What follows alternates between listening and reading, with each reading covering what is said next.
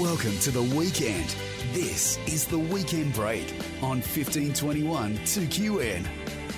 Welcome to the Weekend Break podcast for 1521 2QN. My name is AJ. Thank you very much for joining me whenever and wherever you are. On this week's podcast, we speak to Echuca's Andrew Thomson, who is a former Sydney Swan in 1993 when Ronald Dale Barassi took over at the club. He tells us his stories of being coached by the great Ron Barassi. Also, we have the golf, we have our council chat with Peta Betts, and our chat with the LHAC, as well as a bit of a conversation with Dale Norman about all things to do with the Murray Football League throughout this season. That's all to come on the Weekend Break podcast.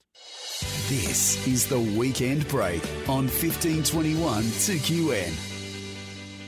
The death of Ronald Dale Barassi, the first legend of the Australian Football Hall of Fame, last weekend has rocked the footballing world, and there's been reaction all across the footballing community. Well, joining me on the line is Andrew Thomson of Echuca. Uh, Dick, you played a bit of time up in Sydney in 1993, and that's a huge year in the history of football. We associate Barassi probably more with the Melbourne and the Carlton and the North Melbourne times of the 60s and 70s, but when Barassi answered the call to the from the AFL in 1993 when you were up at the Swans. It, it was a very different time in Sydney's history and a time when the Sydney Swans were probably a bit on their knees. Yeah, they were, AJ. They, uh, it was an interesting time. I was up there 91, 92, and I think uh, by the time Barassi came along in 93, I'd had four coaches in three years and uh, and he rolled into town, so to speak, in 1993.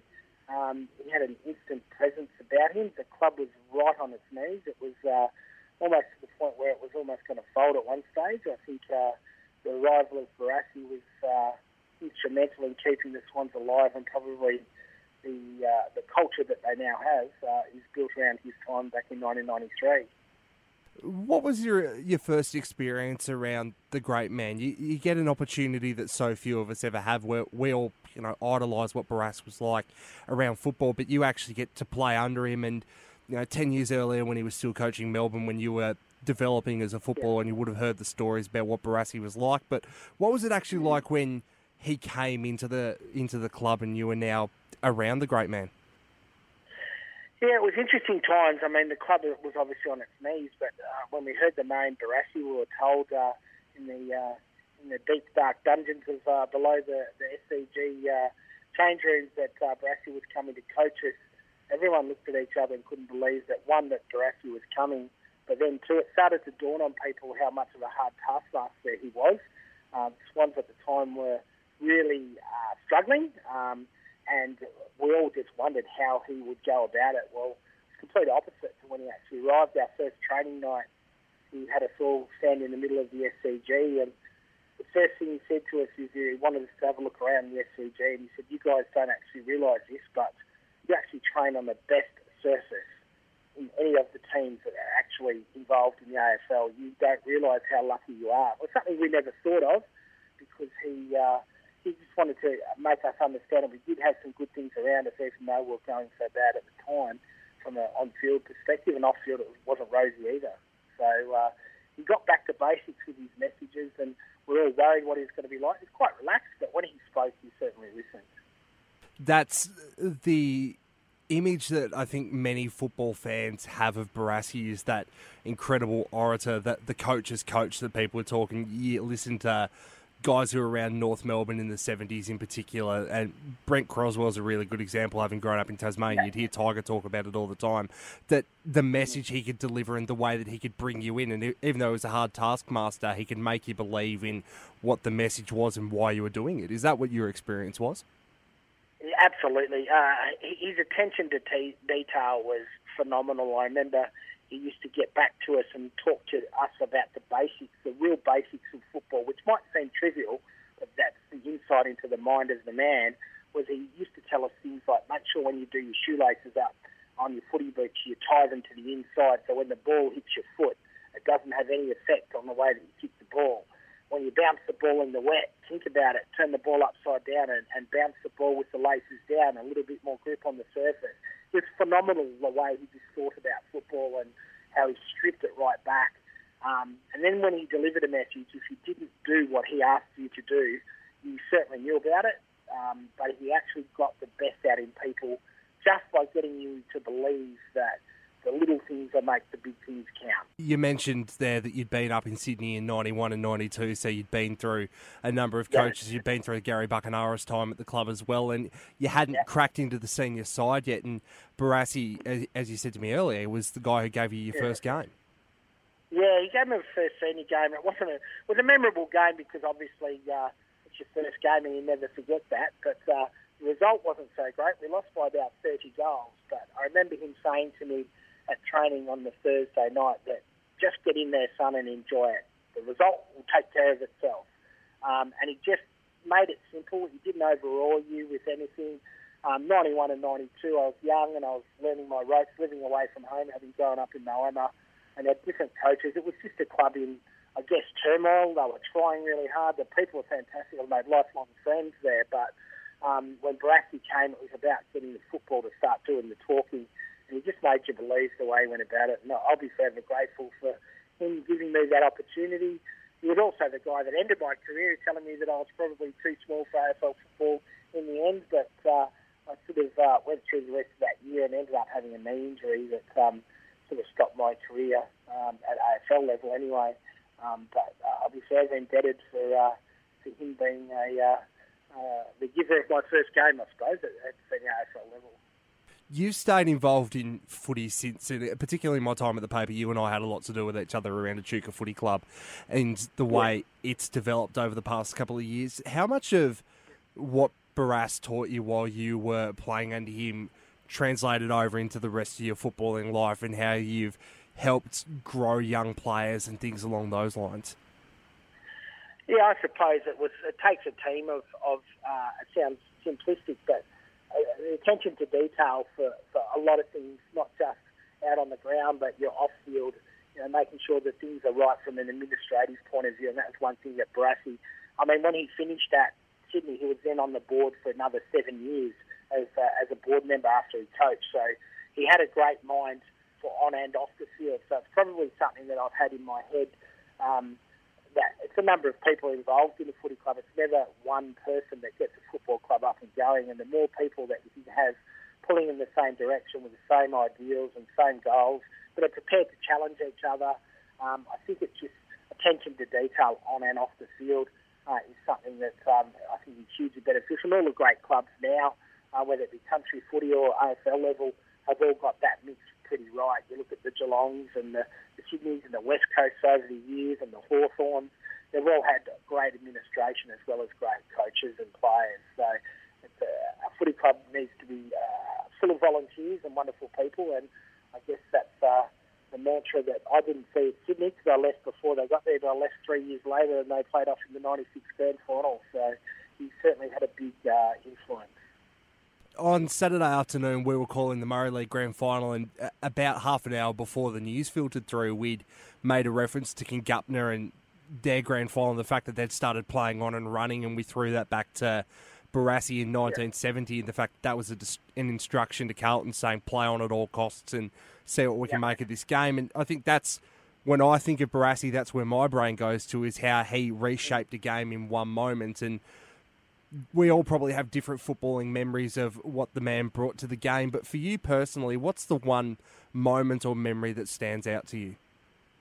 I just he used to have a saying, and I've heard it a bit over the news over over the last few days. Is that if it is to be, it's up to me. That was his mantra. He lived by that. He basically said, "No one else can get you any result, whether that be in life or on the footy field or sporting sporting fields. Uh, anyone that uh, is responsible, the only person responsible for it in terms of your performance and how you prepare is yourself. Uh, so if it is to be, it's up to me. That's exactly what he did. He did that through his own career, and he, he, he constantly referred to that. In other words, get off your bum, work hard, um, and make sure that uh, the results uh, then will take care of themselves. So that was probably the number one thing I took away from his message or messages. He was very eccentric. Uh, he was a, a lovely man. Uh, he was intense. He, he thought differently, uh, and it's probably a good way to be. In that thinking differently is probably a good thing sometimes. Um, but yeah, he was certainly a, a fellow that um, I think the footy world is uh, forever indebted to. Andrew Thomson, we appreciate you spending the time talking to us about your memories of Ronald Dale Barassi. Thank you for joining us. No problems at all. Thanks, AJ. This is the weekend break on 1521 2QN. Joining me on the line is the General Manager of the Murray Football and Netball League, Dale Norman. Dale, the season of 2023 is behind us now, a great season for the competition. Oh, an unbelievable season. The season that ebbed and flowed from round one, really. It just There was no clear cut favourite on the football field or the netball court. Even though Mulwala and Deni got out in front during the home and away season, there were no shillings to, to win the premiership. But um, as it turned out, Mulwala got over the line to go back to back for the first time in their history. Grand final day itself, when we were walking around, the crowds were huge. The lineup for the for food and the bar and all that were fantastic. So there were a lot of people there enjoying the grand final day on a beautiful day as well, unlike last year. What what are the response from the league in terms of the crowd numbers? Oh, crowd was phenomenal again. Um, we set a new record that's another record to the league, and, and right across the finals series, is, um, we set records at every finals venue. Uh, we got through the gate, we estimate between five and a half and six thousand people. Um, a sixty-four thousand dollar gate up on last year. Uh, it was just an unbelievable response from the supporters. That's got to be a good feeling when we look back at the last couple of years, and there was even conversations before COVID saying, you know, country footy's not in the same position it was five to ten years ago, and those have been maybe seeing that during home and away season. But it feels like the desire to see local football and local netball is still as strong as ever, if not stronger. Yeah, we are pretty lucky. We had a, a great mix of teams uh, going into the final series. We had 12 of the 13 teams represented. Uh, we also had perfect weather throughout the final series.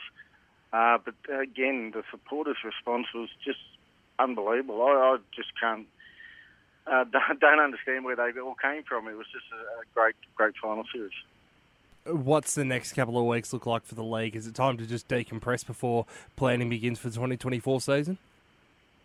Uh, we'll go into planning straight away. We're immediately on the front foot, um, looking forward to next year. We've got some major decisions to make over the next fortnight, I suppose. Um, hopefully, with the support of the AFL, we can outline our plan in for 2024. Dale, thank you very much for joining us. No problem. Thanks. This is the weekend break on 1521 2QN. Joining us in the studio from the Deniliquin Golf Club is Vince Kelly. Vince, it's been another very busy week across the course.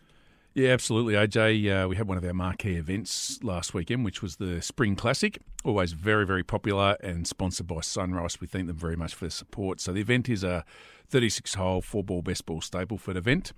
And I'll just run through the 36 hole winners to start off with, AJ.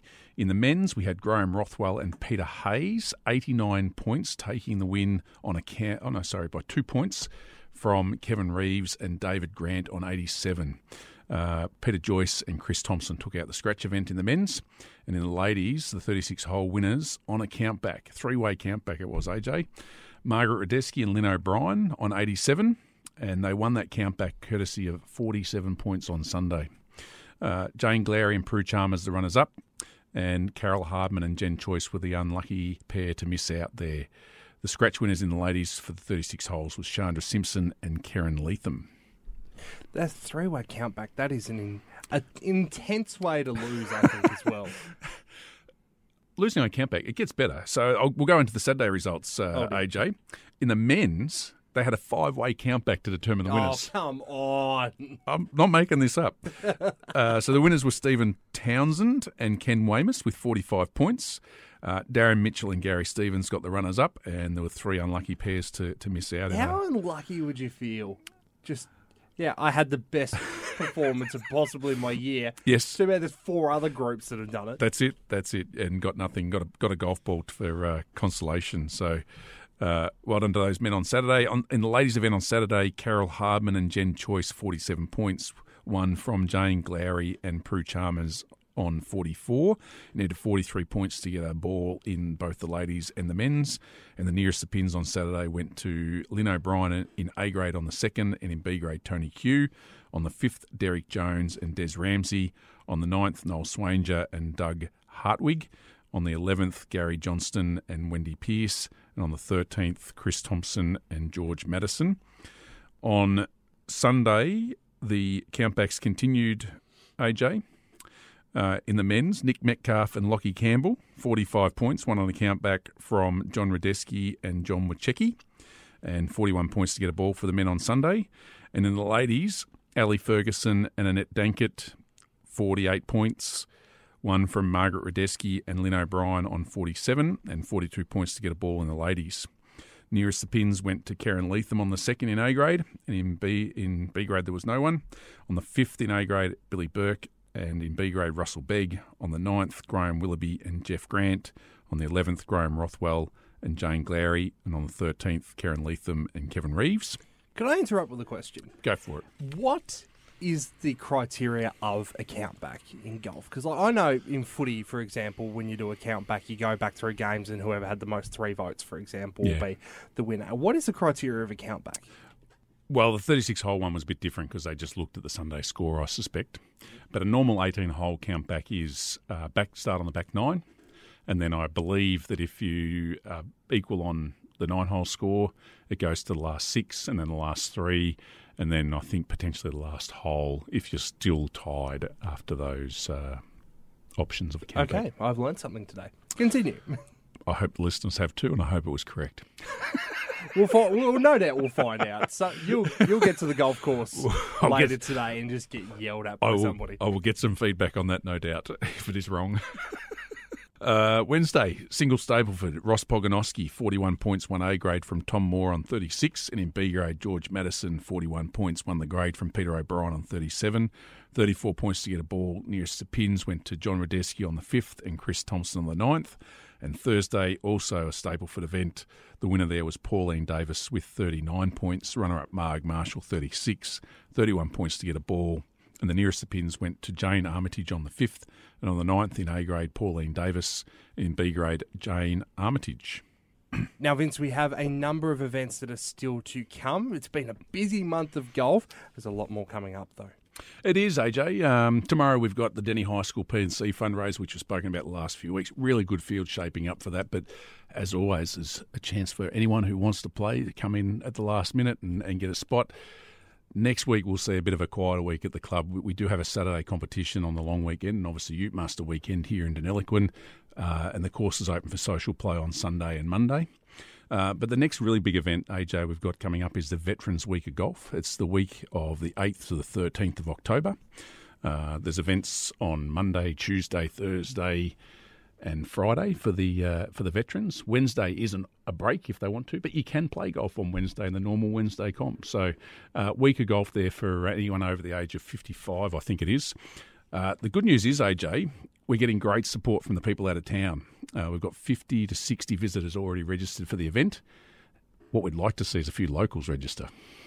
It always helps to have some of the locals out on the course. That's it. Um, you know, there has been a lot of golf on at the time uh, over the last few weeks, months. Um, but this is, I'm always told, not that I'm old enough for veterans golf yet, AJ, but I am told that this is a really fun and enjoyable week of golf, meeting new people and uh, really social events. These veterans, uh, these veterans competitions. So, calling on the local golfers to start getting their entries in, so that uh, the organisers can have plenty of time to put the put the draws together and, and give people plenty of notice of uh, when they're playing.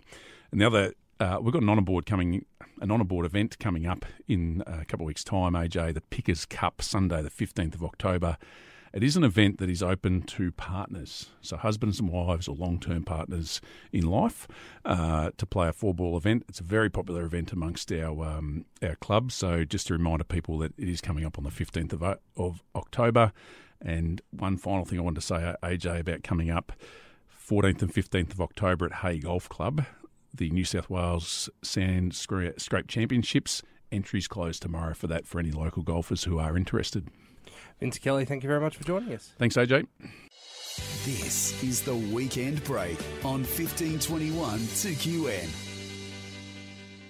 Joining us in the studio is the newly re-elected, might I add, Mayor of the Edward River Council, Peta Betts. Hello, Peta. Hello, AJ. How are you today? I'm fabulous. Fabulous. You have This is obviously not the kind of thing you normally say on radio because it's a, not exactly a visual medium. You've had your hair cut. Well, I have. Thank It you for noticing. Nice. I quite like it. Thank you. It's not. We, we're not far off being matchy matchy. To be honest, a, it's yours is pretty a slightly short. different colour, but mine, I think I need a little bit more length in mine to catch up. Mm, well, I don't know, but we're, we're not doing too bad. And are you going to announce who else is in the studio with us? Well, she's been week? on the show a couple of times so far, but we haven't been actually in studio for a while. But yes, Fenway has come in this morning. She came up and gave you a big, a big cuddle when she Oh. walked in.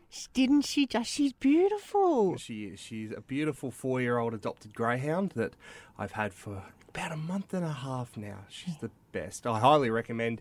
Um, if you are looking for a dog, go out and adopt a greyhound. They are just the most beautiful animals. Now look at her and all those big, beautiful eyes just sitting there beside you, just checking us out. So She sits here. What she does is when I when I'm sitting here working, she'll come and she'll just put her head on my leg and just look at me.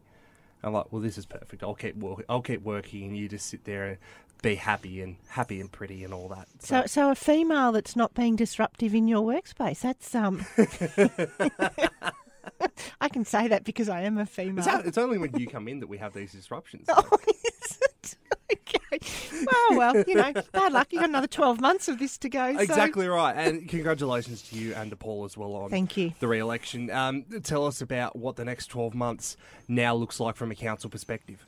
Well, for me, I think it's really hit home that, you know, 12 months. I mean, we've been in 18 months, 12 months to go. So hit the ground running and just really nail down some of these projects, get things moving. And, and I'm really excited and, and really positive. And I hope that everybody's going to get on board with me and uh, really make some changes and do good things in the next 12 months. I saw the uh, original uh, video that went up on the social media page of the Edward River Council, you and Paul talking about the next 12 months. And and that's what you said. It was about taking what you guys have done so far as a council and continuing to build on that. That's right. And so at the council, we also got the growth strategy up and happening so that um, we'll come to the next briefing in a couple of weeks. So we'll get that committee sorted and really, really just get things going and get out there in the public. And what do you want? Like, what do you really want this community to do? And how can we, how can we help you do that?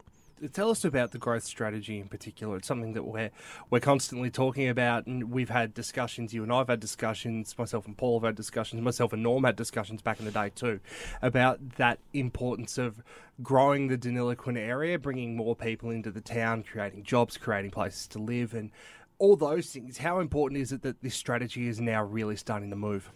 It's it's an absolute highest priority. Like we've got to do it. We, we've got to give us that guideline to move forward and to grow. And I and I truly believe that we can grow.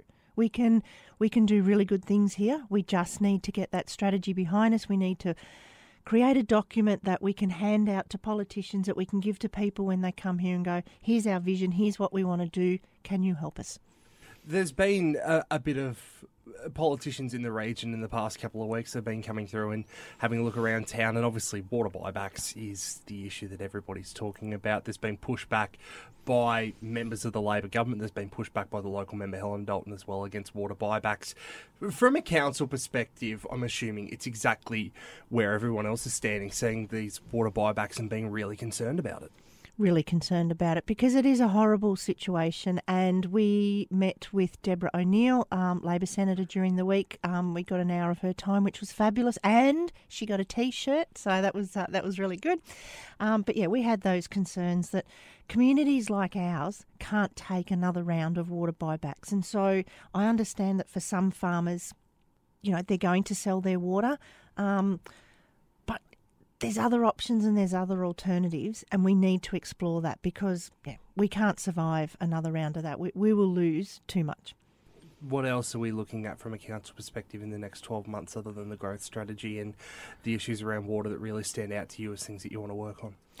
Well, I think there's a lot of things on. Obviously, we know the Edward River Village is a real project for me, so really want to see that up and going. The first one's nearly done. It's a bit exciting. I'm going to have another um, viewing in a couple of days to see where it's up to. So those sorts of things, freeing up some housing. Of course, you've got the big subdivision out on Okataya Street. So hopefully it all just starts coming together. We're going to work more on our Sky Park development. We've got industrial land out near the airport as well that we're going to work on. How do we attract people to our area to, to live, work and play here? Because, you know, it is a beautiful place. Peta Betts, thank you very much for joining us. Thanks, AJ. This is the weekend break on 1521 2QN. Joining me on the line for the Deniliquin Local Health Advisory Committee is Lorraine Liebenberg. Now, Lorraine, we have a very important event coming up in about a month's time regarding mental health in the region. AJ, we um, are very excited today. Um, ALAC is a partner in this event together with um, the Deniliquin Mental Health Awareness Group, who is putting this event on. On the 18th of October, we are hosting a free mental health and wellbeing mini conference in Deniliquin for the region. And um, that program has gone live today. The website has gone live, and people can actually start booking for this um, amazing event, which we've received some funding for, and we're really um, proud of, of what we're going to be bringing to the community. There's a lot that we can still learn as a local community about not only our own mental health, but about those around us too. And that that is that is absolutely correct. And what we've done is the um, the event will happen in two streams, so people will have a choice throughout the day of which sessions they want to do. You know, and when you're talking about what we can learn about our own mental health, um, it's absolutely aimed at the community. Um, so there's two streams. There's a well-being stream where people can learn um, more of a focus on well-being and learn about some strategies to manage stress and, you know, um, learn about some mindfulness and, and some other tools that people can use to improve their own well-being. But of course, we also know that having knowledge about mental health and mental health conditions is really important.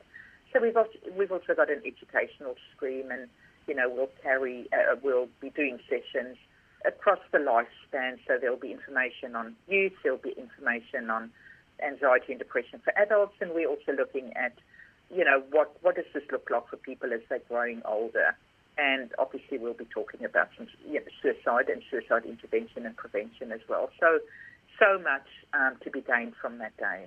And how do people go about registering for it if they do want to take part? So at this point, they simply have to jump onto the Deniliquin Mental Health Awareness Group website. So if they just type in Deni Mental Health, and the page is live, and they'll find it on the um, landing page, and they'll be able to look at the program. They'll be able to book um, they'll be able to read more about the presenters and about the topics.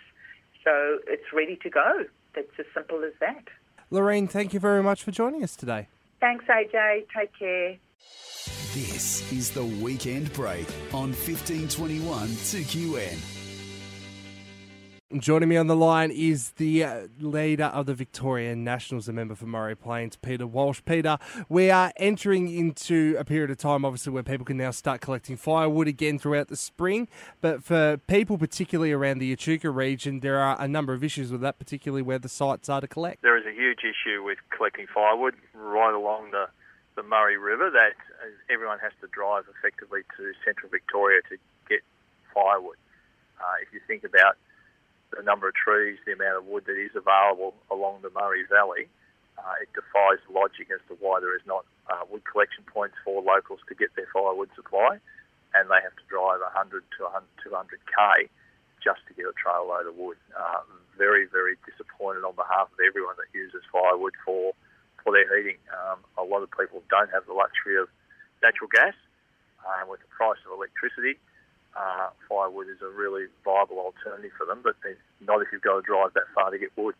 There'll also be um, two other sides to that as well. Is one the amount of wood that people can collect is obviously going to be a challenge, and also people who are travelling, that means that not only are you seeing people from Swan Hill or from Echuca travelling a couple hundred k's to collect wood, but you're also going into areas like Bendigo or into Horsham or areas like that where you're also going to impact the people there who are looking out for their own firewood. Uh, exactly, and not only that, they're going to dodge all the potholes there and back. Um, tell us about how much that concerns you about people outside of our electorate, because obviously you look after the whole state being the leader of the Nationals, that they now have more people coming into their region? Uh, well, there's, there's, there's just an issue on the demand on the sites in those areas where there is uh, sites identified. But I suppose the key issue I want to emphasise to all your listeners, Andrew, is that we have a lot of wood that could be collected along the Murray River corridor. Uh, the government needs to actually open up wood collection sites close to those people that need it. As we're talking about the cost of electricity, and we know that there's going to be changes with gas in Victoria in a couple of months' time as well, these resources that people can access naturally are going to become more and more important. Uh, absolutely critical that, that the cost of living is really biting, and we've seen recent stories about the household cost of energy is nearly four and a half thousand dollars a year now. For a lot of people that use wood currently, uh, switching over to, to gas or electricity is very expensive. They have a wood heater. There should be wood supplied closer to home. Peter, thank you very much for joining us. Thanks, AJ. This is the weekend break on 1521 2QN. That's it for this week's episode of the Weekend Break podcast. You can catch up anytime, any place, anywhere via whichever podcasting app you use. And of course, we'll be back on Saturday morning from 7 on 1521 2QN.